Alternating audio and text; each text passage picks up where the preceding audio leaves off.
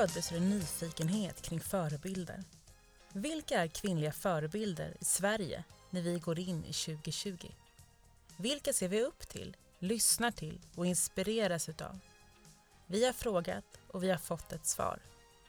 Dessa kvinnor har vi träffat för att ta reda på vilka de är och vad som driver dem. Vi har även intervjuat andra kvinnor som vi tycker att fler borde få upp ögonen för. Det här är en intervjupodd med mig, Maria Högberg och kvinnliga förebilder i Sverige.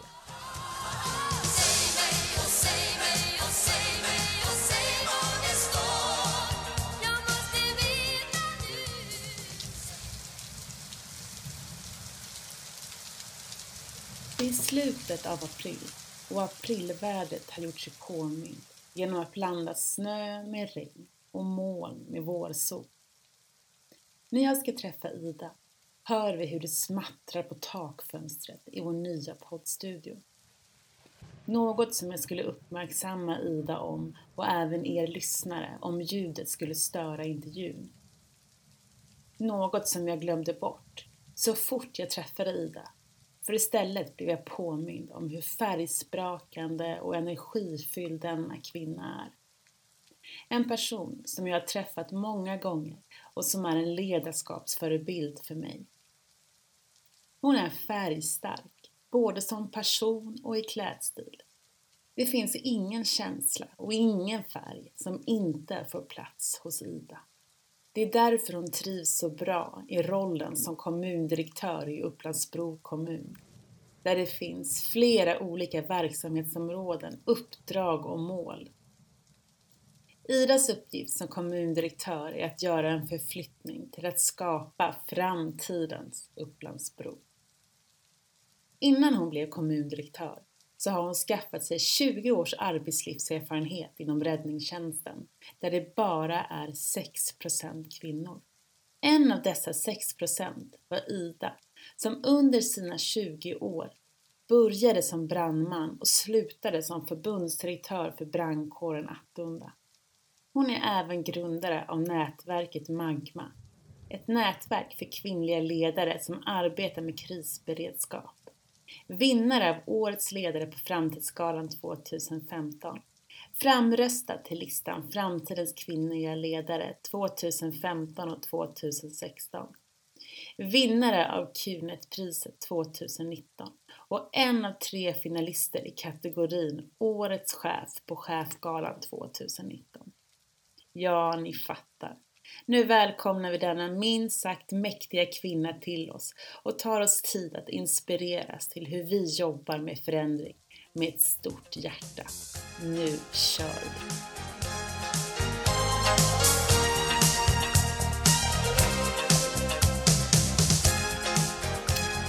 Men varmt välkommen hit Ida! Tusen tack! Och du är ju här idag för att du är en av mina personliga förebilder när det gäller ledarskap. Eh, jag använder ju dig så ofta jag kan. Mm. Och nu har vi en ny arena och självklart ska du vara med även här. Men vi skulle ju också få se dig på Glow Event 27 maj, där du skulle vara med i karriärpanelen. Ja, jag är så himla ledsen att eh, omständigheterna är som de är. Det hade varit ett fantastiskt tillfälle att få både ja, men fira och dela goda liksom, upplevelser tillsammans. Så jag är lite ledsen att det inte blev av. Det ja, det är vi också. Ja. Men vi har fått in massa frågor mm. som du ska få svara på idag. Mm. Eh, men innan vi liksom drar igång med allt det så tänker jag bara liksom, hur mår du idag? Oh, ja, jag, jag mår bra. Jag har mm. precis återhämtat mig lite från ett brutet ben, så jag har ja. lärt mig liksom typ gå på nytt, men eh, jag känner mig ändå ganska så glad. Ja. Eh, under omständigheterna får man tillägga, så här, eh, livet är lite tuffare nu för många mm. och så, men jag försöker ändå liksom vara ganska, vad ska man säga, fokusera framåt även om det är lite tufft. Så, så jag mm. tänker att man får glädjas åt det som går att glädjas åt. Mm. Så. Mm. Men hur ser liksom vardagen ut för en kommundirektör i de här tiderna vi befinner oss i? Men just nu så är det såklart väldigt tufft. Det har varit eh, ganska tuffa, vad ska man säga, nästan tio veckor tillbaka eh, sedan februari med eh, dels mycket arbete och dels många svåra situationer som vi har ställts inför. Mm. Eh, och inte minst då av alla som både jobbar hårt och möter människor som mår väldigt dåligt. Så att jag får ändå säga att det har varit eh, en av min karriärs mest utmanande liksom, perioder eh, mm. på så många olika sätt. I att möta både liksom, sorg och rädslor och på ett sätt också glädje eh, när det har gått bra. Så det har varit väldigt tufft skulle jag mm. vilja säga. Eh, så jag tänker såklart på alla de som både jobbar inom kommunsektorn som gör en, en otrolig prestation.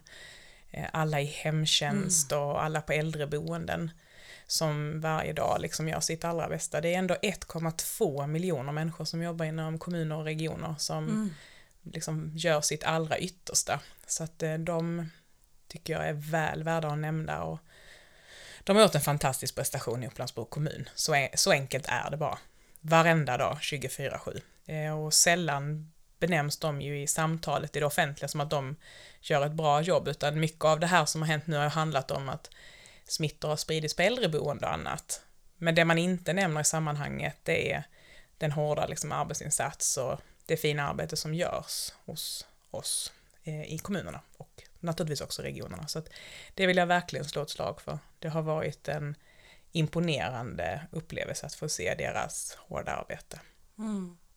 Och vi jobbar ju mycket och jobbar tillsammans mycket med att lyfta alla fantastiska insatser som faktiskt görs inom offentlig sektor. Eh, så det är också jättebra att du, att du nämner det för att nu görs det ju så mycket viktigt där ute som ja. inte kommer upp till ytan. Nej men så är det ju och nu är det ju väldigt mycket tonvikt på liksom myndigheter, statliga myndigheters arbete som Folkhälsomyndigheten eller Socialstyrelsen och jag menar inte att man på något sätt ska ställa de här emot varandra, det är inte alls det. Myndigheterna gör också i mångt och mycket väldigt viktiga insatser för Sverige just nu. Men man bör ibland tänka lite på proportionerna och det är ändå 200 000 som jobbar i myndigheter och 1,2 miljoner människor som jobbar i kommuner och regioner. Och de ehm, liksom lyfts sällan i den berättelsen om vad man faktiskt gör, utan mycket har handlat om IVA-kapacitet och hur liksom väl vi kan hantera de här vårdplatserna. Och det tycker jag är väldigt viktigt att man gör, men man bör också balansera och nyansera det samtalet lite grann till att också omfatta det som kommunerna faktiskt gör och regionerna gör då förtjänstfullt. Så att det vill jag ändå liksom föra fram att jag är jätteimponerad. Då har jag ändå jobbat 20 år i svensk räddningstjänst liksom, mm. och sett den typen av insatsdimensionering eller den typen av insatsproblematik eller vad man ska säga. Och det här liknar ju ingenting av det jag har varit med om så att jag kan inte annat än liksom lägga hatten av och bocka och för liksom deras otroliga prestationer. Mm. Eh, så det vill jag ändå liksom ha sagt att det är mycket imponerande. Sen finns det såklart mycket som kan göras bättre också, men i grund och botten så bär det Sverige på väldigt många olika sätt. Mm. För du är ju relativt ny i rollen som kommundirektör. Ja, det stämmer. Mm. Ja. Och där tänker jag ju ändå att fast du är relativt ny där så är ju den här situationen vi är i ny för alla, oavsett vilken erfarenhet man har med sig in. Mm. Så där är det ju liksom, hur bollar ni med varandra, kommundirektörer sinsemellan? Men vi har um, ett ganska bra nätverk. Jag har ju några extra nära, som man säger, som jag pratar lite extra med. Eh, och sen framförallt har jag ett fantastiskt nätverk från min gamla, mitt gamla uppdrag. Eh, mm. Så, så att jag försöker liksom ändå dra nytta av det som har, som har format mig och format oss. Eh, så. Sen tror jag det är jätteviktigt att ta intryck från andra dimensioner och det tycker jag har varit en jättehäftig upplevelse under det här året. För det stämmer, jag har varit ett år nu ungefär och fick ett uppdrag i termer av att ändå driva igenom ett par viktiga förändringar. Eh, strategi och styrsystem, hur vi jobbar med bättre service till medborgarna och framförallt få ordning på ekonomin. Sen kanske jag inte riktigt hade förväntat mig den situation vi är i just nu, men det tror jag ju ingen hade gjort. Eh, det som jag upplever ändå har varit mitt, liksom min eh, safe haven i det här, det är ändå liksom min vana att jobba i stabstrukturer och krisledningsstrukturer och så, så att det ironiska i detta är att jag känt mig väldigt komfortabel inom ramen för att just strukturera och leda arbete. Så det eh, får jag vara oerhört tacksam för.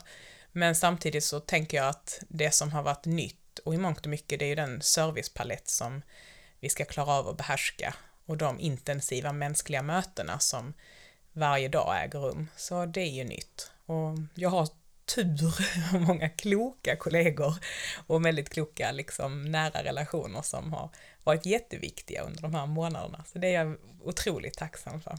Mm, för någonting som du har erfarenhet utav, det är ju liksom, hur ska jag säga, inte, inte röra, men du har ju liksom rört upp gamla strukturer eh, Ja. i tidigare eh, roller. Så att du är ju inte rädd för att ställa om och du är ju inte rädd för förändring. Så den erfarenheten måste ju ändå varit väldigt betydelsefull. Jo men så är det och du är så vänlig med mig alltid Maria. Du är så otroligt bra och snäll med mig. Liksom, det är väldigt sällan man får komma i ett sammanhang där någon liksom uttrycker sig så, så respektfullt och vänligt. Så stort tack för det. Jag skulle säga dit och på många sätt eh, med hänsyn till din karriär och resa. Men om jag ska berätta lite om min då. Ja, Så tänker jag så att det, det är ju rätt som du säger att det som har format mig har ju handlat mycket om att ställa frågan varför och varför vi gör som vi gör. Alltså att verkligen emotionellt och intellektuellt förstå sammanhanget utifrån hur vi kan göra saker ännu bättre, alltså effektivisera eller på annat sätt styra om så att det blir bättre. Jag är ju inte intresserad av att få berättat för mig hur man har gjort. Liksom, det kan vara bra i sak, absolut, men vi måste framförallt fokusera framåt på hur vi kan forma både verksamhet och service och nytta tillsammans. Och det lägger vi mycket kraft på i Upplandsbro just nu. Och det har jag lagt mycket kraft på innan i mitt tidigare uppdrag, det vill säga hur formar vi ett, liksom, ett sammanhang där vi kan göra världen till en bättre plats. Det är väldigt viktigt för mig. Så mm, det är jag ju ganska, det lockas jag av och det tycker jag har varit en av eh, de liksom, den röda tråden genom mina år, att ändå söka mig till den typen av sammanhang där man kan få betyda något och göra världen bättre. mm, Så att jag tänker att det ska jag fortsätta med. det ska Ja. du. Och jag tänker att vi kan komma tillbaka till den rollen du har nu, men jag vill ändå backa. Ja, Och jag vill prata om rollen i räddningstjänsten och din resa där och allt du har gjort. Mhm. Hur hamnade du liksom på brandkåren Attunda från början? men min karriär började eh, när jag var 19 och då jobbade jag som brandman en sommar. Och då märkte jag ganska fort att här finns en hel del för mig att bidra med. Så här, jag minns speciellt en situation där jag liksom exponerades i termer av att jag avvek från den norm som rådde och jag avvek förmodligen i både mitt kön och liksom mitt appearance eller hur man ska säga och eh, det var väldigt påtagligt i hur kulturen liksom vara var på den här arbetsplatsen då. Och så är det ju på alla arbetsplatser, man har en ledarskapskult eller ett sätt att förhålla sig, alltså sätt man pratar med varandra eller sätt man liksom gör tummen upp eller high five för saker man tycker är bra och omvänt då hur man också markerar när man inte tycker det är bra. Så där började min resa och det var ganska uppenbart i vad man inte tyckte var bra. Så, och det var väl ehm, en del som handlade om att då utmana mig i stil med om jag passade in eller inte i den norm som rådde. Så där började min resa och redan där bestämde jag mig väl ganska snabbt för att ja, men man kan spela ganska stor roll även om man är en ensam person. Liksom. Och framförallt så kan man ju spela roll för sig själv. Så jag tog väl egentligen, utan att jag kanske var så väl medveten om det då, men ett viktigt principiellt beslut är att jag vill ändå påverka liksom just svensk räddningstjänst på många sätt. Och inte minst utifrån berättelsen om att alla skulle få vara liksom välkomna och ha en betydelsefull roll. Och sen tog min karriär mig igenom befälsroller, operativ chefsroll och då sist räddningschefsrollen här uppe i Stockholm. Mm. Och vad var det som liksom var ditt eh, recept genom den här delen liksom? Så, bra fråga. Alltså, det är väl så här, för mig har det alltid handlat om eh, ett sätt att själv liksom förhålla sig till sig själv och förändring. Men också en ganska tydlig bild om vad jag själv vill bidra med. Liksom, vilken människa vill jag vara? Hur vill jag påverka mitt sammanhang? Alltså hur tar jag ställning till det som händer mig och hur tar jag ställning till hur jag själv vill bete mig eller vad jag själv vill göra åt det. Det har väl varit min liksom, röda tråd, liksom, tänker jag. Och mitt förhållningssätt om det, det är att liksom, om jag lägger mig om kvällen så vill jag ändå på något vis tänka att idag har varit en bra dag. Även om omständigheterna är tuffa och allt inte är glatt eller positivt så i alla fall vill jag ha liksom betytt någonting eller gjort skillnad eller på annat sätt kunna känna att liksom det här var ändå en bra dag. Detta var liksom en dag där jag har kunnat påverka eller få vara del av ett sammanhang som jag är stolt över. Och den känslan har väl väglett mig ganska mycket genom min resa, alltså att ändå gå på den, alltså vilken roll vill jag spela? Och inte underskatta då betydelsen av att faktiskt du spelar roll i termer av hur du beter dig, vad du markerar eller vad du säger eller vad du uppmuntrar eller så. Så ehm, uppdragen som jag har haft har handlat väldigt mycket om att liksom egentligen, egentligen påverka och förflytta liksom verksamheter till att bli mer inkluderande och framförallt effektiva och också bra arbetsplatser. Så försöker jag gott helt enkelt, vara en schysst människa. Så, och schyssta människor som gör bra grejer. Eh, det låter väldigt förenklat men i grund och botten tror jag det är det som liksom ändå förenar mänsklighet, att man vill göra bra för varann och liksom ändå dela berättelsen om någonting bättre. Alltså se framför sig en värld som är bra och där vi spelar roll för varann. Mm. Men du valde ändå liksom räddningstjänsten som är en ganska mansdominerad, eller väldigt mansdominerad bransch, där det fanns tydliga strukturer. Mm. Och där ville du liksom det var där som du bara kände att här måste jag ändra saker. Ja men, alltså, men det var nog lite så, jag drivs av skav, alltså jag ska inte säga att jag är sådär orättvis och att jag kickar igång alldeles mycket i det, det är inte sådär, men jag har, det bor nog en liten revolutionär i mig liksom, lite såhär, och lite som Pippi brukar tänka sig att det här ska nog gå bra, liksom, mm. hur svårt ska det vara? Och någonstans så, det jag tecknar är ändå bilden av att jag upplevde lite skav när jag kommer in i liksom, räddningstjänsten i termer av att vissa räknades lite mer och andra gjorde inte det. Det kunde vara man hade en speciell liksom, klaff på sin tröja eller en speciell färg på sin tröja så var man värd lite mer. Jobbade man med till exempel administrativa uppgifter var man inte värd så mycket. Så här. Och det skavde i mig för jag tror alltid att starka organisationer bygger man genom att kompetens blandas och att man ser olika på världen. Alltså att man det är som The Blind Man and the Elephant, står alla och håller liksom i snabeln, så fattar man inte att det är en elefant liksom. Man behöver perspektiv för att förstå helheten. Och det är ju kompetens i sin förlängning. Så, att, och då, så det ena är liksom det här att driva verksamhet baserat på att det är okej okay att vara olika den här färgstarkheten och liksom möjligheten till att få vara liksom sig själv och känna sig avslappnad med att bidra med det som man är bra på. Det blir bra tror jag. Så det var det ena som var riktigt med, men också det här med skav. Alltså jag, jag gillar liksom inte människor som kapitaliserar på andra för mycket i stil med att man trycker ner andra eller liksom på andra sätt förminskar andra eh, genom olika typer av uttryck. Så det är jag rätt så sådär, eh, det vill jag ofta ändra på. Liksom, eh, sådär. Eh, så det var ju en drivkraft också i svensk räddningstjänst att jobba med liksom perspektivet av att skapa en räddningstjänst för alla eller att stå upp för de olikheter som finns och också då få Sverige att förstå bredden av det uppdrag som faktiskt då den lagstiftningen, lag om skydd mot olyckor handlar om. Att inte förminska den ensidigt till insatsbegreppet utan att göra den bredare och faktiskt demokratisera risker och säkerhet. Så det var den resan som jag hade förmånen att få vara del av mm. under då 20 år. Mm. Så. Och sen när du blev då för, förbundsdirektör för brandkåren Attunda, ja. vad kände du då liksom, när du fick den rollen och få börja påverka liksom, utifrån det perspektivet?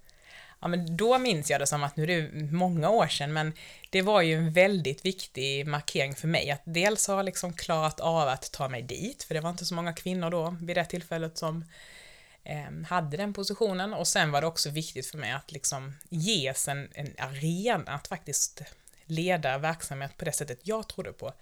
Och det kom att spela roll visade det sig sen. Alltså, eh, ofta handlar eh, ledarskap en del om liksom inkludering och få människors liksom gillande och förståelse, absolut, men ibland måste de strukturella förutsättningarna finnas där för att driva igenom stora förändringar.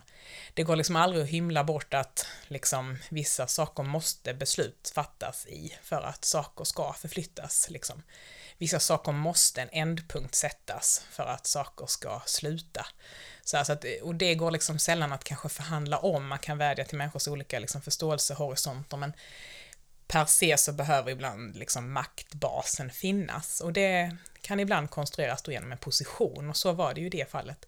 Och ett konkret utfall av den positionen med det maktutrymmet och de förutsättningarna var hur vi konstruerade verksamhet under några år. Mm. Liksom så. Berätta om det. Ja, ja, men mycket av grunden handlar om att förflytta normer från att det ensidigt handlar om att trycka ut på olyckor, för det var inte det egentligen syftet är med lagen och verksamheten som helhet, utan det handlar om att människor har rätt till skydd. Det är en mänsklig rättighet och på det sättet då undvika liksom att människor skadas. Och det har alltid varit en väldigt stark drivkraft med att säkerställa att det liksom det får aldrig handla om att jag tycker att vissa arbetsuppgifter är viktigare än andra. Det måste alltid utgå från människans behov liksom, och hennes liksom, liksom behov av service och skydd. Så det var en förflyttning som vi jobbade med i termer av att besöka människor mycket närmare, jobba mer relationsorienterat, människocentrerat och förebyggande. Vilket jag tror fortfarande är en jätteframgångsrik modell om man pratar oavsett liksom totalförsvar eller skydd och säkerhet. Att jobbar man människocentrerat utifrån människans förutsättningar, då skapar du en helt annan värld och möjlighet. Det där att gå från ovan och på något vis deklarera vad du tror blir bäst för alla människor, den är alltid svår. Så, så att vi jobbade på ett sätt som handlade om inkludering och på något vis förebyggande arbete. Sen gjorde vi vissa strukturella förändringar som handlade också om att för att då kunna tillse kompetens så behöver vi också liksom ha praktiska förutsättningar för att människor skulle kunna komma till oss. Sådär. Och det var väl den förflyttningen som tog längst tid, eh, men som manifesterades bland annat i den brandstation som restes nu i Sollentuna. Som då är en, en brandstation för alla, hållbar på så många olika paletter och på olika sätt.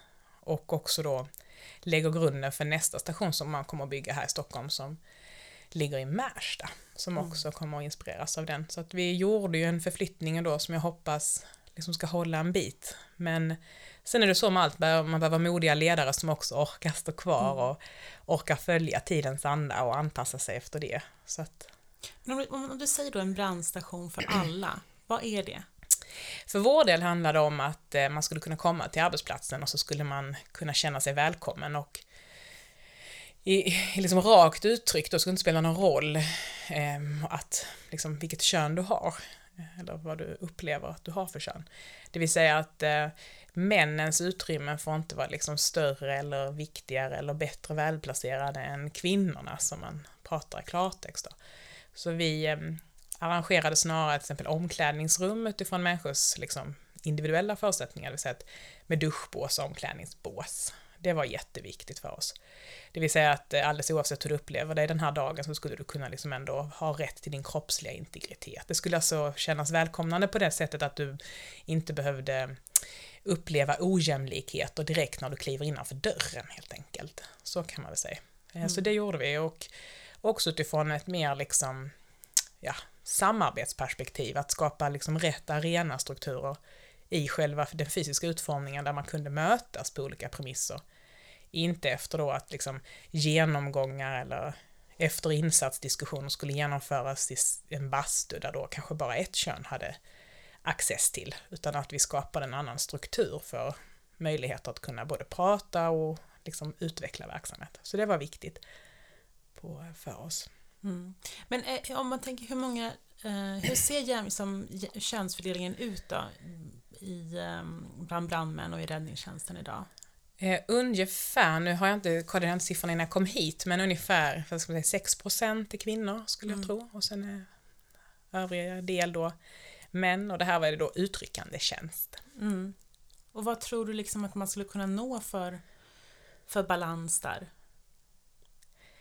Ja, min förhoppning när jag arbetade med den typen av frågor handlade ju väldigt mycket om att ändå nå upp till liksom 40-60. Det vet vi att då är arbetsgrupperna mer en jämställd arbetsgrupp presterar bättre på många sätt och, och då får kompetens också komma fram. Så, så att, eh, men det är ju, räknar man baklänges då på den förflyttning och den procentuella ökning så skulle vi väl konstatera att det är över hundra år till vi når dit. Mm. Så. Och jag vet inte, jag tycker väl att liksom det har, Sverige har väl lämnat den tiden bakom sig tycker jag i stil med att vissa yrken ensidigt är förpliktigade till vilket, vilken kromosom du har liksom. Så här det känns väldigt utdaterat. Så att jag tror att alla offentliga verksamheter måste förstå att man kan inte filtrera på kromosom utan man måste filtrera på kompetens och det är en jätteviktig förflyttning. Då kan du inte liksom ja, du kan inte, du kan inte skapa liksom skillnader som stimulerar skillnader utan du måste fokusera på likheter som liksom stimulerar kompetens. Det tror jag är jätteviktigt. Vi jobbar i Upplandsbro just nu med till exempel en fördomsfri rekrytering med en robot som heter Tengai. Mm. Som intervjuar, ja, liksom, den är superbra, det skulle vi egentligen gjort en sak kring bara det. För den är så jätteklok, vi var ju först ut i landet, Sverige, på att använda den. Så Tengai intervjuar, och utan att då det blir så här confirmation bias, och så gör ett selektivt utfall. Okay. Så det var, ja den är bra, och det är just för att filtrera på det jag säger, kompetens i första rummet, inte orientera på dina liksom förutfattade meningar eller din bias, och framförallt då inte som chef och ledare konstruera liksom principer inom verksamheten för att du ska stimulera och förstärka de olikheterna. Mm. Utan faktiskt våga se människor liksom bakom bakom eh, attributen. Men hur går den intervjun till då? Du träffar en, en, en robot som heter Aha. Tengai, en, Och hur ser den ut? som en, ett ansikte som Ja. lyser, Ja. som, som glow. Okej! Ja, så ska du tänka. En förebild? Ja, du skulle Ja. träffa Tenga gjort en intervju med honom. Åh. Eller hen, ska jag Ja. säga. Inte honom, hen.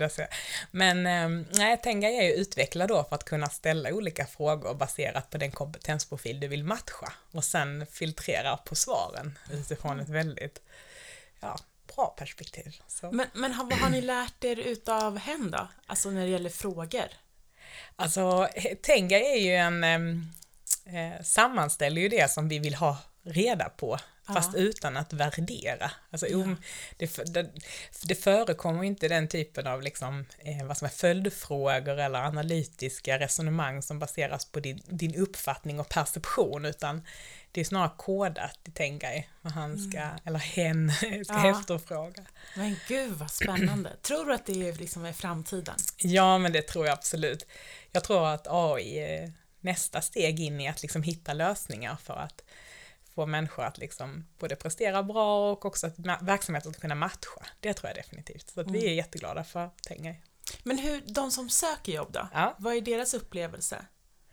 Ja, det är intressant. Det är också ett kapitel i sig. Det har varit väldigt speciellt. Nu har vi eh, en individ som fick anställning hos oss som var är rekryterad från Tenga som tyckte att det var väldigt eh, både professionellt men också utmanande.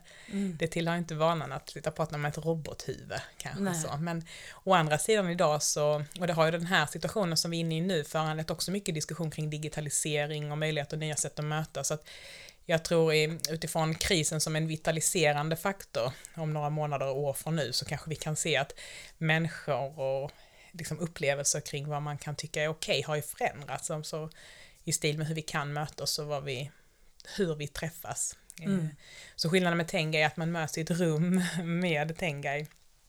Men digitaliseringsfrågan nu handlar om att vi möts mellan skärmar på ett helt annat sätt. Så jag tror perceptionen och vidsyntheten kring vad vi tycker är liksom den nya normen, den kommer att ändras efter den här situationen med corona. Mm. Men jag måste bara fråga en till sak om, om Tenga. Det, är- för jag tänker, den sorterar då bort karisma och charm och ehm, betoningar och sånt. Ja, Så där är det, för det kan jag också så här, det måste ju vara ganska läskigt för vissa kan jag tänka mig som ändå vet så här att men jag, är- jag är duktig på intervjuer. Jag liksom, jag har tränat upp det. Ja.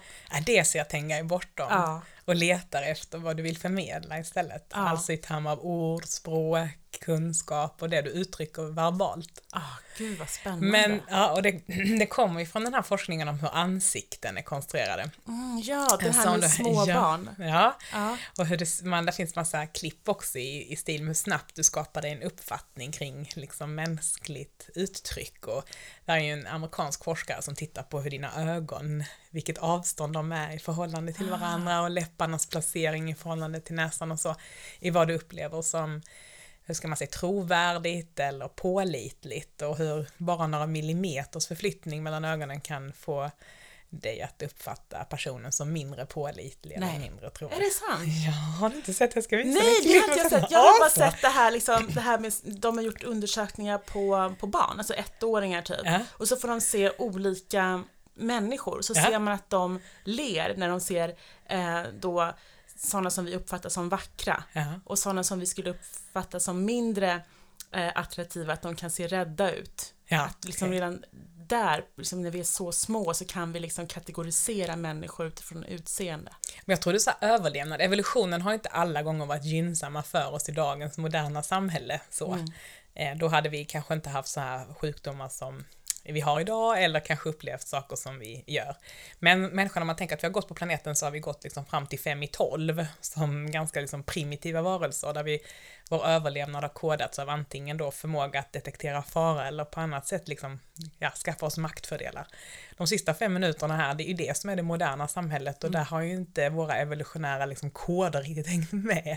Och just ansiktsform och hur vi upplever pålitlighet, tillit och liksom intryck, det visar den här eh, forskaren, jag ska skicka dig länken, Ja. att det var ganska liksom faktiskt som en röd tråd genomgående oavsett. Så satt ögonen väldigt tätt och så, så upplevde man ofta individen som mindre pålitlig, visar den här forskaren, och satt ögonen mer isär så kunde det vara mer trovärdigt. Liksom. Så att, visst det spelar det roll. Precis, vi kan ju också länka det till det här avsnittet ja, så kan alla liksom kika på det. Aha, absolut. Men då tänker då har du liksom grunden i en mansdominerad bransch och nu är du över liksom som kommundirektör. Mm.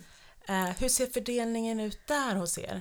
Och det är ju mycket mer blandade arbetsteam, mycket mer blandade grupper. Sen har vi ju kommunen spänner över att kunna leverera eh, vård, omsorg och hemtjänst, skola och förskola, eh, tekniska tjänster som vatten, VA, liksom samhällsbyggnad, eh, så kultur och fritid och en mängd andra saker i människors liv. Så att vi har en helt annan palett av olika kompetenser och bakgrunder och förutsättningar. Liksom. Så, att det är, en, det är en fantastisk smältdegel av både mänskliga uttryck och kompetenser som jag tycker är helt magisk. Så att jag trivs jättebra och egentligen tror jag lyckligare här på många sätt. Av det skälet att liksom, dels har ju skavet minskat lite i mitt bröst och jag tror att jag egentligen kommer bättre till min rätt också i den härliga liksom, mix och de liksom, förutsättningar som finns. Och sen tänker jag framförallt att här är en atmosfär som är väldigt, väldigt tydlig i termer av att vi ska göra skillnad för människorna. Så det är väldigt starkt och väldigt nära och innerligt på något sätt. Så det tycker jag är helt magiskt och jag trivs jättebra. Och sen är det ju klart att jag har med mig erfarenheterna i stil med att skapa liksom inkluderande team, för där finns ju också en maktordning i kommuner och det är klart att det finns i alla branscher och alla organisationer, så att där kan man ju ta med sig in i ledarskapet liksom förutsättningar för att skapa hållbara liksom, strukturer runt ett hållbart ledarskap och en hållbar liksom, värld. Så visst har jag med mig goda erfarenheter som jag har nytta av nu och det är jag oerhört tacksam för, men jag trivs väldigt bra och det, det är framförallt den här härliga mixen sådär. Jag brukar tänka på det ibland som om man, om man nu är ute och reser, om man får lov att göra det igen, och så kommer du till en stad där det liksom är väldigt mycket dofter och färger eller liksom upplevelser eller kulörer eller intryck. Det, det påverkar och inspirerar dig, i alla fall mig gör det. Och eh, det tänker jag att så är liksom Upplandsbro för mig, en plats med många liksom färger och intryck och upplevelser. Så det har jag tyckt var en otroligt förmån att få vara del av det här mm. året. Men en kommundirektör, alltså det är ju Många vet ju inte vad en kommundirektör gör. Och många har nog inte ens reflekterat över att det finns en kommundirektör Nej. i den liksom, kommunen man bor i. Nej, Nej just det. Ja. Så att om du liksom beskriver, vad gör en kommundirektör? Eh, kommundirektören är ju den högsta tjänstemannen, i, eller tjänstepersonen i en organisation. Eh, Först är det ju en politisk styrelse, eller kommunstyrelsen och kommunstyrelsen rapporterar till kommunfullmäktige. Så kommunfullmäktige och kommunstyrelsen är de politiska organen som är högst beslutande, våra folkvalda. Så varje val väljer man till fullmäktige och sen bildas eh, liksom regeringen då, eh, kommunstyrelsen. Och de har en person som de använder, ska man säga, som verktyg eller beslutsfattare eller liksom som driver då på kommunstyrelsens uppdrag och det är kommundirektören. Så kommundirektören har då alla övriga enheter rapporterande till sig. Som jag nämnde då skola, vård, omsorg, hemtjänst, vatten, VA, avlopp, samhällsbyggnad, teknik, underhåll, kultur, fritid. Det som är en kommun, det vill säga eh, vardagen i människors liv. Mm. Så det är mitt uppdrag att tillse att den verksamheten fungerar och att våra pengar räcker och att de politiska besluten omsätts i faktiskt handling och uttryck för människorna som har då röstat på sina politiker. Så det är mm. kretsloppet i, i vår... Så man kan säga att politiken bestämmer vad man ska göra och yes. kommundirektören och kommunen bestämmer hur man ska göra det. Yes, så skulle man kunna mm. säga. Det är en väldigt bra sammanfattning. Mm. Men det är ju också så att skulle man starta ett, ett bolag med ja. alla dessa kompetensområden, ja. då skulle ju liksom det första liksom mentorn eller coachen säga till den så här, du det här är för spretigt, du måste smalna av liksom. Ja, men du, det, du har ju rätt i det. Det är ju också det som är tjusningen, att liksom få hela den här paletten att agera och samarbeta och jobba tillsammans. Vi har jobbat jättemycket med VIA Upplandsbro och liksom bättre tillsammans och försöker få ihop alla de här enheterna, för jag tror innerligt på att det berikar så oerhört mycket när du kan se liksom, liksom likheter eller samarbetsvinster mellan olika enheter. Alltså, vi hade idag, innan jag kom åt det, en jätteintressant diskussion med alla chefer i termer av hur skapar man liksom ett hållbart samhälle? Hur får vi det här att funka och vilka delar måste vi då vara väldigt måna om som ska samspela och samfunktionera? Så jag tror att eh, Många kommuner idag har varit väldigt som styrda utifrån vissa typer av strukturer vi behöver fokusera mer på förflyttning och vad vi vill att saker ska åstadkomma liksom, tillsammans. Så vi lägger mycket kraft nu på att skapa liksom, team som kan ta ansvar för helheten och som kan ta ansvar för den gemensamma förflyttning som vi är inne i. Och corona alldeles hur tråkigt och tragiskt det här är, har ändå medfört ett ökad tydlighet kring varför det är viktigt att hela samhället ibland sluter upp och samarbetar och samverkar. Och för vår kommun så handlade det mycket om att hjälpa varandra, att bemanna tillsammans, kommunicera tillsammans och liksom försöka hjälpa varandra för att då i sin tur göra vardagen bättre för invånarna. Så det här att hitta hängrännor eller arenor som kompetens kan förenas i, det tror jag är en av de viktigare frågorna för vår eh, bransch, om man nu får uttrycka det så. Att bli duktigare på att samproducera, duktigare på att hitta eh, liksom, gemensamma faktorer och ännu bättre på att jobba tillsammans. Men är det din viktigaste uppgift, att hitta det här viet, hitta samarbetet, hitta synergier? Ja, min viktigaste uppgift är ju att se till att förflytta Upplands-Bro kommun mm. eh, mot liksom en, en stark och bra liksom, framtid. Det vill säga att genom då de beslut som jag realiserar, alltså de politiska besluten ska jag realisera och de ska sträva efter att skapa ett hållbart Upplandsbro. Det vill säga att människors livsvillkor ska fungera bra, eh, de ska leva på ett bra hållbart sätt utifrån miljömässig hållbarhet och ekonomin ska räcka, det vill säga att våra medel ska kunna mm. realisera våra politiska mål. Det är mitt viktigaste uppdrag. Alltså social hållbarhet, miljömässig och ekonomisk. Och jag ska verkligen liksom tillsammans med mina team då hitta liksom nya lösningar och framförallt liksom ompröva gamla sanningar för att kunna förflytta oss både hastigare och effektivare. Och framförallt under hårt tryck och press där kommunerna står inför stora utmaningar så ska vi liksom tillsammans göra ännu bättre verksamhet. Så man kan säga att det är att liksom förädla och förbättra och göra det under tryck. Det är liksom vårt uppdrag. Och då genom tillgängliga resurser använda dem ännu effektivare så att människor blir nöjda och känner sig trygga och vill bo och verka hos oss. Mm. Och vad var liksom den största så här, aha-upplevelsen eller liksom eh, något som du inte kunde förutspå innan du tog den här rollen? När du väl liksom det, men det var så här, jag, jag kom, först är det så här, alltid när man är så, så här ny på jobbet så var det, dels var det alla nya uttryck. Första två veckorna kände jag mig som att jag hade kommit som inte från en annan planet ska jag inte säga, för jag hade väldigt bra koll på verksamheten, men det var ändå sådär att komma in i ny kultur, nytt samtalston, nytt, liksom, nytt format och möta alla dessa olikheter och alla dessa liksom, fantastiska förmågor. Så jag, att jag var både såhär, åh, var har jag hamnat? Och så var jag så lite starstruck och det är jag mm. fortfarande. Så var, åh, liksom så här, ska jag klara av detta? Liksom, de här är så skitduktiga. Så att det, det, min spontana känsla var så här, gisses liksom vilka människor som är här. Och sen en ganska snabb så här ödmjukhet inför hur, hur ska jag liksom förtjäna deras förtroende att liksom klara av att jobba vidare liksom på något sätt. Så att jag var oerhört imponerad på många sätt, men sen såg jag också ganska snabbt att det är nyttigt att komma utifrån, för man får ju möjligheten att ställa, men varför gör ni så här? Och jag hade ju inte den här koden historiskt liksom med att ha jobbat just i den organisationen, så att det gav mig också liksom en, en intressant infall i att kunna faktiskt få möjlighet att ställa frågan liksom, varför har ni gjort det på detta sättet och skulle vi inte kunna göra så här istället? Så det har också varit häftigt att få vara med om. Men mitt första intryck var så här, wow, shit, mm. liksom.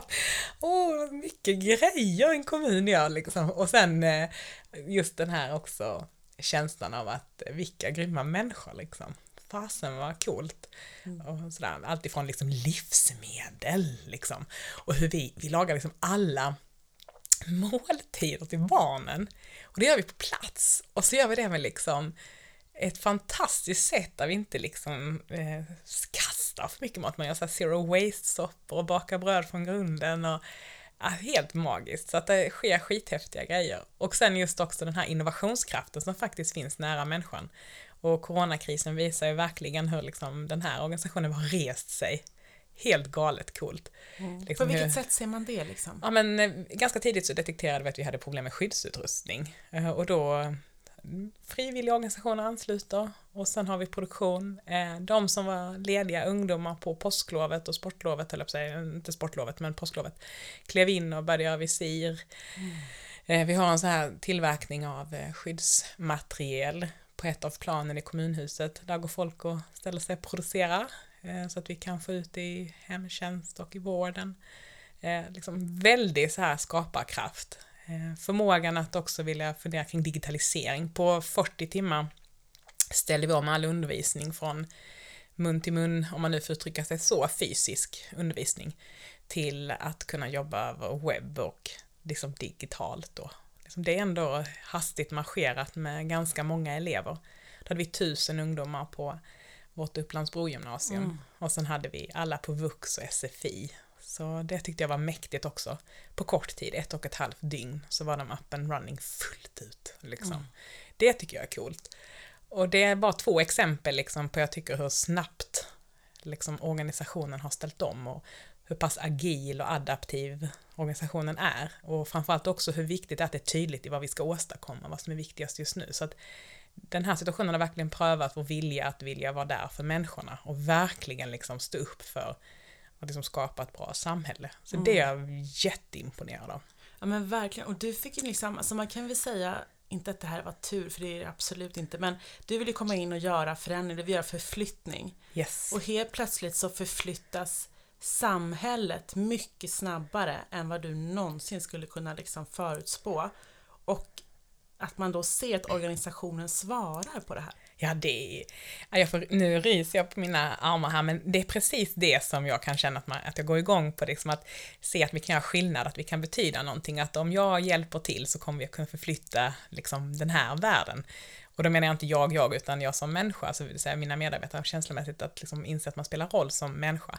Men det är absolut så som du säger, vi har ju sett eh, att kriser kan vara vitaliserande för mänsklighet på många olika sätt. Alltså kriser kan spela väldigt stor roll för vårt demokratiska system eh, i termer av hur vi väljer att betrakta liksom, våra lösningar. Och kriser kan också bidra till att världen blir bättre för att man sluter ihop tillsammans eller vi gör saker som vi tycker är viktiga ihop. Eh, när terrordådet inträffar i Stockholm så visade Stockholm också på en fantastisk medkänsla och fantastisk värme och mänsklighet. Eh, och det är också ett exempel på hur kriser kan vara, även hur tråkiga de än är, ändå spelar roll för samhällets utveckling. Det vill säga att förstå att vi måste hjälpa varandra och sluta upp. Och coronakrisen visar ju lite också i den riktningen i termer av att vi måste alla ta vårt ansvar, vi måste alla ta ställning till vilken människa vi vill vara och hur vi vill hjälpa till.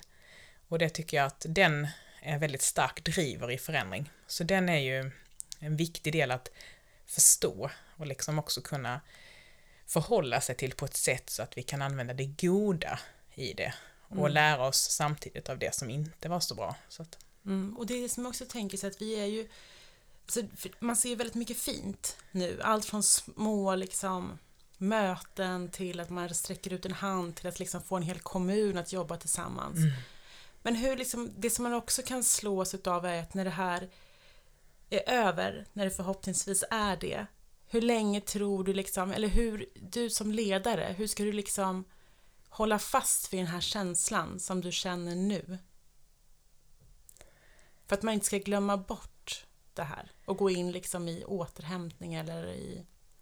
Jag, jag tänker om det, jag tänker att vi kommer att gå in i en ny normalitet. Jag tror inte saker vänder till kanske hur det var innan det här har skett, utan det blir något nytt normaltillstånd om ett tag. Alltså någonting annorlunda. Och hur håller jag fast vid det? Jo, jag tror att Eh, jag tycker ju att eh, en viktig del är att prata om det som har varit gott, starkt och klokt och fint. Det är inte på något sätt så att man inte ska korrigera det som har varit dåligt, det är inte det jag säger, men i mänsklig utveckling så handlar det mycket om, tror jag, att liksom fokusera på det vi gjorde bra och styrkan i att faktiskt vi spelade roll och stärka de här mänskliga relationerna tillsammans. Det tänker jag är en viktig röd tråd framåt, att fokusera på det och förstärka det ytterligare och liksom snarare använda det vidare som drivkraft. Eh, Det tycker jag är, är väl, det är min tanke liksom om Mm. det här. Och sen tänker jag om det här samtalet som man aldrig ska liksom underskatta ändå, att liksom varje ledare behöver tid för reflektion, varje människa behöver tid för reflektion. Att ändå tillåta sig själv till att reflektera om känslor och sammanhang på ett helt annat sätt. Jag tror det är jätteviktigt och jag tänker att är det någonting jag ska ta med mig så är det just det där att tillåta oss ta tiden till att reflektera i liksom vem vill jag vara och vilken värld vill jag leva i. Alltså att ändå ge sig själv den gåvan i att eh, ja, få reflektera helt enkelt. För det ger också kraft i, i upplevelsen av vem man vill vara och hur man själv vill betyda någonting.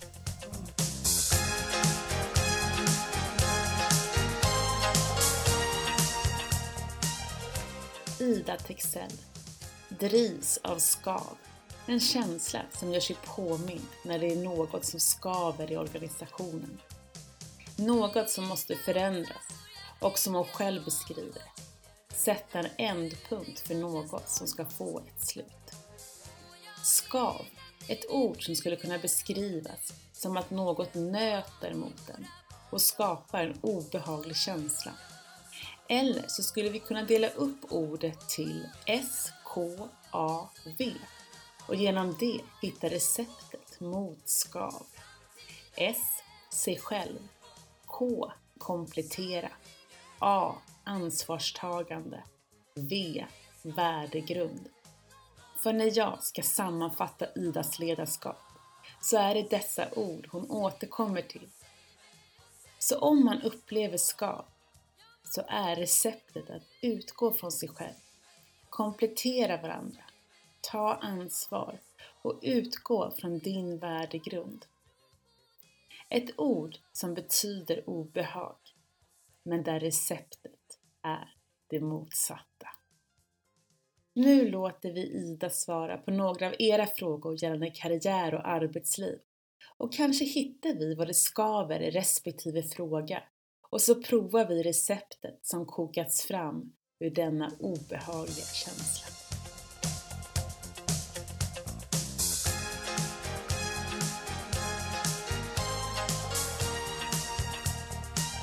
Ska få fortsätta vara lite klok nu, vi har fått in lite frågor Ja. som du ska få svara på. Egentligen skulle du fått dem på scen, Ja. men nu får du din digital scen, som kanske Ja. också är framtiden. Mm. Och så får du svara ganska kort och konkret då, på de här frågorna. Yes. Och då har vi fått in den första.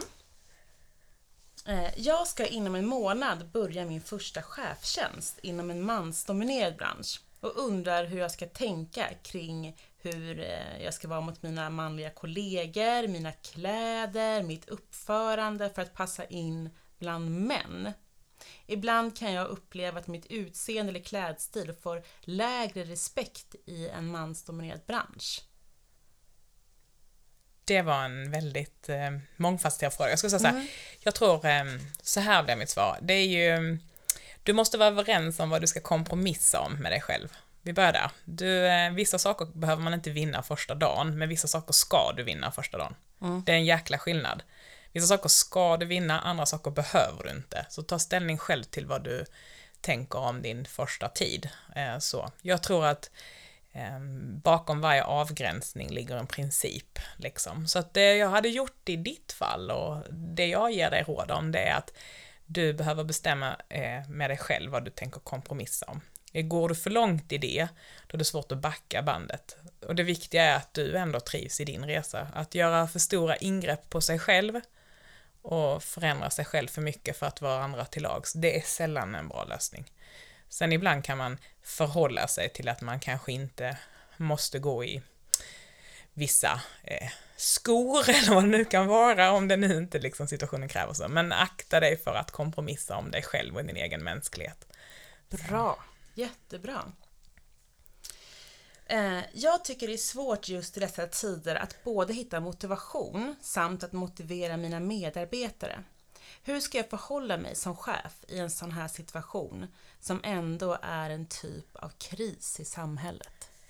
Jag tänker att eh, det vi har gjort det är ju att eh, vi har försökt liksom prata jättemycket om vem man vill vara, alltså vad vill du betyda nu och hur ska vi förhålla oss till den här situationen. Jag tror att en stark drivkraft är ändå liksom att fokusera på mänsklighets betydelse och ansvar. Och ett bra sätt att engagera som vi tycker har varit viktigt är att liksom hitta det som förenar oss och vad kan vi göra? Fokusera på lösningar, styrka, salutogent förhållningssätt och verkligen liksom driva på i att vi måste sluta upp och det kommer en tid efter det här och vad vill vi då kunna titta tillbaka på? Utgå från principen, tänker jag, om att gå och lägga dig på kvällen och ändå känna liksom att fan idag har varit en bra dag. Liksom. Det har varit en schysst dag, liksom. jag har gjort bra grejer. Liksom. Det är en stark, fin, viktig kärna för människor att få tillåtelse att känna det. Så att jag tror att motivation för mig handlar mycket om att hitta den känslan av att alltså, det här var en bra dag. Liksom. Det här var schysst. Mm. Så. Och ändå kunna liksom relatera till vad jag har varit med om. Mm. Så att fast man, för jag tror att många kan tänka också att nu ser ju ingen vad jag gör när jag jobbar här hemma. Och så kanske man börjar så tumma lite, sen kanske man börjar tumma lite till. Ja. Och så märker ändå, ingen märker. Alltså förstår du? Det, det, jag tänker om folk märker så här, men Maria du har inte gjort dina arbetsuppgifter. Då känner jag ju ändå så här, ja ah, men gud, då måste jag göra, de märker mig. Men om inte ens, om man tänker typ, om inte ens chefen märker att man inte jobbar. Oj, ja men den är ju så här att jag har ju en inställning till ledarskap så här att, att man leder sig själv ganska mycket. Så att alltså mycket av sakerna som jag gör varje dag gör jag för att jag tror innerligt på dem det är väldigt sällan att jag får ett uppdrag och säger att nu ska jag göra det här och så tänker jag att ja men det, det effektuerar jag. Så, det händer ju det också men mycket av det jag gör jag är ju, utgår från principen om mina värderingar, liksom att jag vill ju göra bra grejer liksom. Jag vill gå luststyrt på det jag tycker är bra och starkt och sen såklart måste jag, måste jag göra saker som inte är så jättetrevliga också och så får jag försöka förhålla mig där. Så vad ska man tänka där om, om man nu börjar tulla lite med sig själv? Ja, men jag tror du ska ta ett samtal med dig själv då. Är du på rätt plats i livet liksom? Har du rätt arbete liksom? Är det någonting du känner liksom att du att du går igång på och klappar för. Eh, och sen tänker jag så att det är det, det ena, det andra är så att det är fasen ingen fara om inte man är på topp alltid. Alltså självmedkännande är inte heller helt fel. Det är okej okay att ha dåliga dagar eller någon dålig liksom del där man tänker att det här idag var kanske inte det bästa. Men imorgon är ju en ny dag. Då kan jag ju liksom göra bättre då. Så jag tänker så att det är en kombination av att liksom ändå ifrågasätta sig om det här blir långtvarigt och långtgående, att är, man, är du på rätt plats? Eller då i alla fall relatera till i alla fall att om det är så att det idag inte var toppen, nej men imorgon då? Det kommer ju en jättefin soluppgång igen, liksom, så på det då. Så mm. det är ingen fara om en dålig dag, det är ingen dålig karriär. Nej, kanonbra. Eh, här ny fråga. Jag är intresserad av, av att gå vidare i min karriär och börja arbeta som chef. Men det verkar som att det är väldigt svårt att få ett chefsjobb om jag inte har erfarenhet. Och får jag ingen erfarenhet så får jag inte chefsjobbet. Hur ska jag gå vidare? Har du några tips? Ja, ja nej men absolut. Eh, outtalade önskningar kan bara uppfyllas slumpvis. Eh, har du som ambition att du vill ha en maktbas, påverka, inspirera människor och engagera och så, så ska du givetvis liksom söka, skaffa en bra mentor, prata med ditt nätverk och framförallt vara tydlig med vad du vill. Och sen är det bara liksom kör på. Så att bra nätverk, bra mentor och kör på. Eh, för det är som, det får inte bli ett moment 22, att bara för att du inte Nej. har så ska du inte kunna. Eh, alla chefer har ju varit en chef första gången, så att bara på det. Mm. Och också berätta det i organisationen man jobbar, att jag skulle gärna vilja bli chef framöver. Ja, och prata med din närmsta ledare idag mm. eller chef och fråga vad finns det för möjligheter och hur skulle det kunna se ut för mig? Det är det jag menar med outtalade önskningar kan bara uppfyllas slumpvis. Ja. Eh, att liksom ändå skapa sig en liksom dialogyta kring utveckling och möjligheter tror jag alla behöver. Och det behöver kanske inte vara chefstjänst utan det kan handla om liksom en, en annat, andra uppdrag, att liksom ändå företräda sig själv i det samtalet. Det tycker jag att liksom generellt kan, vi pratar mycket mer om det, liksom hur företräder jag mig själv och de önskningar och tankar jag har om mitt eget liv, hur jag vill utforma det och vad kan den här arbetsplatsen erbjuda mig för förutsättningar. Det tycker jag att det är ett viktigt samtal som man ska ha med sin chef regelbundet. Mm, och med sig själv. Och då tänker jag också att om man går tillbaka till nästa fråga, om man inte känner sig motiverad, Mm. Då kan man också ha det samtalet med, en, med sig själv där då. Ja. vad får mig att bli motiverad och vad har jag för plan för det? Ja. Det eget ansvar är ju alltid bra i den mm. typen av frågor. Det är ju bara du som kan bestämma hur ditt liv ska formas genom mm. de liksom, beslut du tar eller mm. de sammanhang du väljer att befinna dig i. Mm. Sen finns det ju ett talesätt som också jag tror vissa har som är så här, om det inte vore för alla andra så hade jag. Ja, eller hur? Så det, det måste man också så här, ta bort. Ja, kanske lite. Det finns många typer av ledarskapsutbildningar och filosofer där ute och varje dag läser jag nya rön och nya vägar. Hur ska jag veta vilken eh, väg som är rätt för mig som ledare? Och den är ju jättebra. Jag pratade om ledarskapskultur innan. Varje, varje tid har sina ideal. Och alla vet ju den här liksom, det har funnits olika så här, heta tips. Eh, så att jag känner igen den frågan, jag tycker själv jag möter den och har mött den under mina år liksom. Eh, Riv pyramiderna liksom, och 90-talet, och ska det vara platta organisationer, och så kommer det en ny trend, och så är det transformativt ledarskap, och sen är det, ja så här. Eh, och jag, jag tänker så här, det är skitbra att hänga med i trender, det är jätteinspirerande att liksom ta sin egen take på allt det som bubblar upp, eller de nya rön som kommer. Men det jag brukar prata om, och jag tänker ändå som jag skulle vilja skicka med, det är ändå att, att ändå vara nära sig själv och ha bra samtal med sig själv om vilken människa vill jag vara, vad är min motivation, vad är min drivkraft, hur vill jag känna när jag går och lägger mig på kvällen liksom, om mina dagar, vilka sammanhang har jag velat vara i då? Det är ju ändå viktigare att liksom ta och svara på de frågorna tänker jag, för då spelar inte kontexterna så jättestor roll egentligen. Och det innebär ju då också att då liksom, vad ska säga, kärvar du fram eller karvar fram liksom din ändå berättelse av vilken ledare du vill vara. Jag tror mycket på att bygga på det som bor i dig och det som bor inuti dig och göra det starkt och fint och stabilt. Och kanske strunta lite mer i alla de här projektionerna kring vad du måste, vad du borde och vad som är trendigt, utan snarare hitta en stabilitet och en bra trygghet och kärlek till dig själv. Mm. För gör man någonting som inte landar rätt, om man gör det för att man trodde på det innerligt innan, så är det lättare att gå tillbaka också. Ja. Varför trodde jag att det här var rätt väg? Ja, men det var ju på Mm. grund av det här och det här, så kanske det inte blev rätt utfall.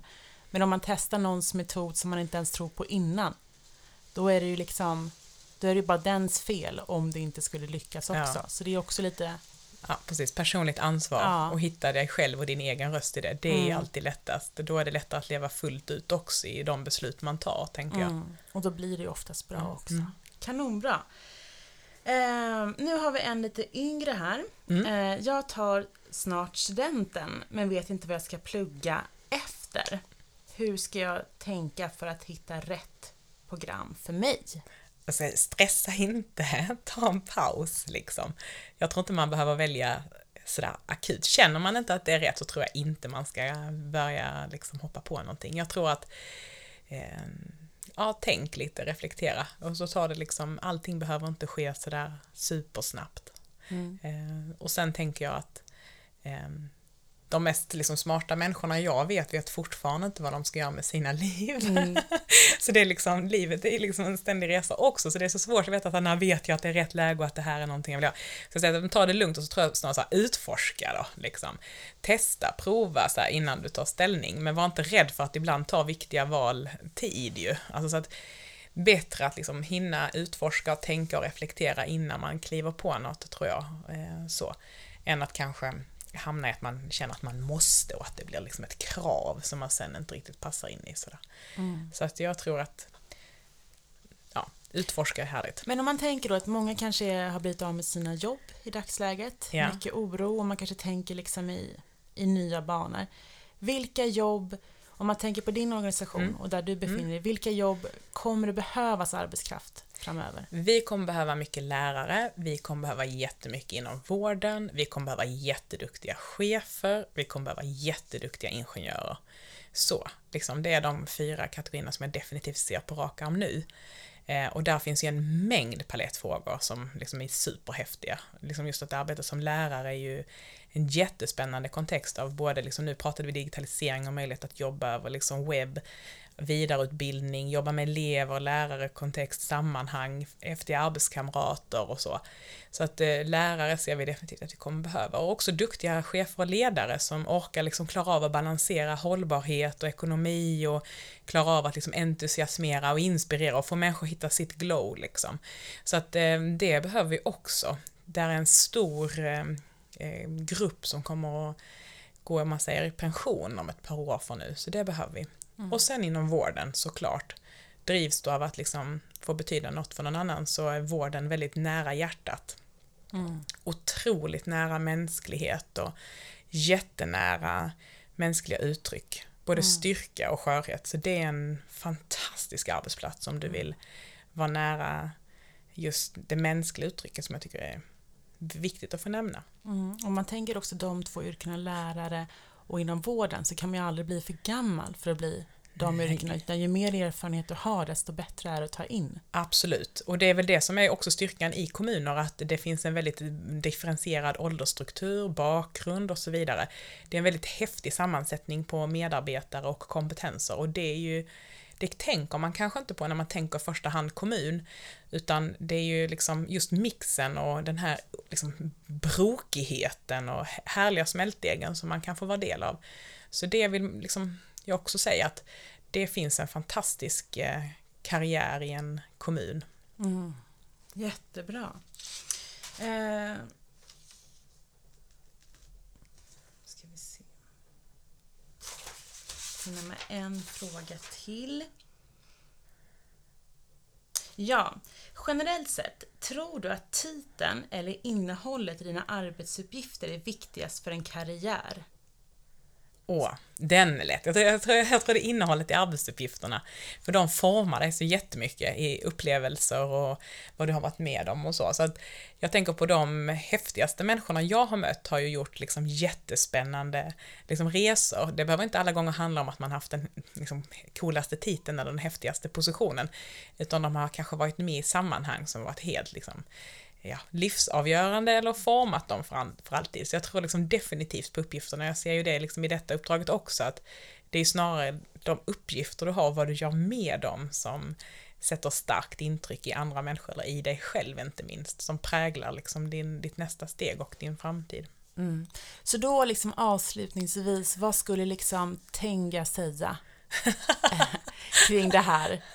Eh, kring kring liksom för att fånga rätt person och arbetsuppgifter och titel och så. Och tänk jag skulle sagt så här, eh, vad, eh, han skulle frågat framförallt, han brukar inte berätta hen, när vi där igen är så svårt. Ja, men Hen. kul om, han hade, om hen hade börjat berätta. alltså, alltså kommit med, hej med det. Det är ett medium då, Ja, ingen, ja. ingen, ingen liksom AI-rekryteringsrobot. Mm.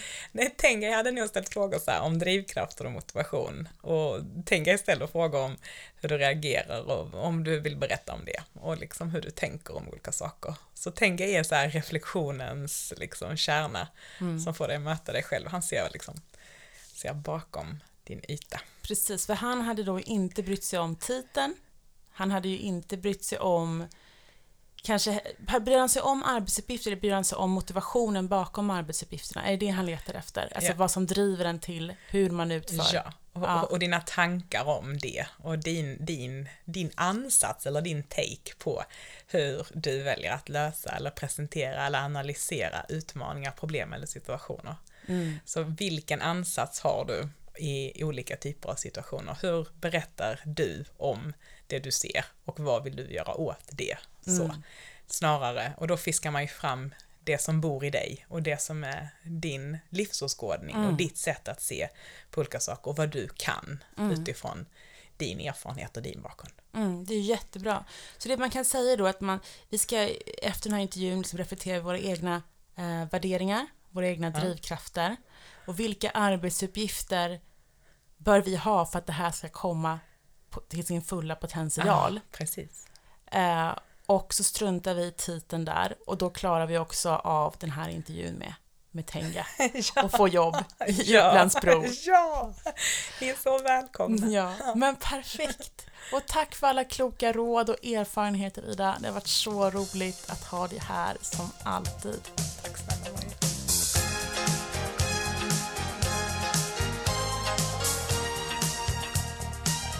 Hon är smart, energifylld, modig, men framförallt snäll och varm.